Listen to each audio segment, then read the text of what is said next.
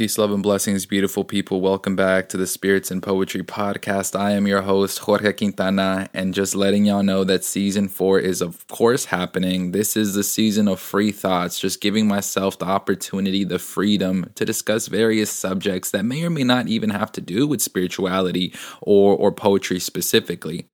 I also want to challenge myself. I tend to be very big on having facts, having a, a, script. And so I actually want to challenge myself as a podcast host to kind of go off the cuff, have more of a of a conversational element between you and I here in this frequency. And for all future updates, please follow the podcast on Instagram at the Spirits in Poetry. But we're kicking it off March 13th, Sunday, March 13th. And the first episode is on self worth and selling your soul. But other podcast episodes I want to talk about is things like the cycle of forgiveness. Uh, what is a God? Finding your spiritual purpose, releasing the past, the apocalypse, faith, belief, maybe even an episode on manifestation, which has been heavy on my mind, is also something that I've been talking to other people about, as well as maybe even talking about my psychedelic experiences.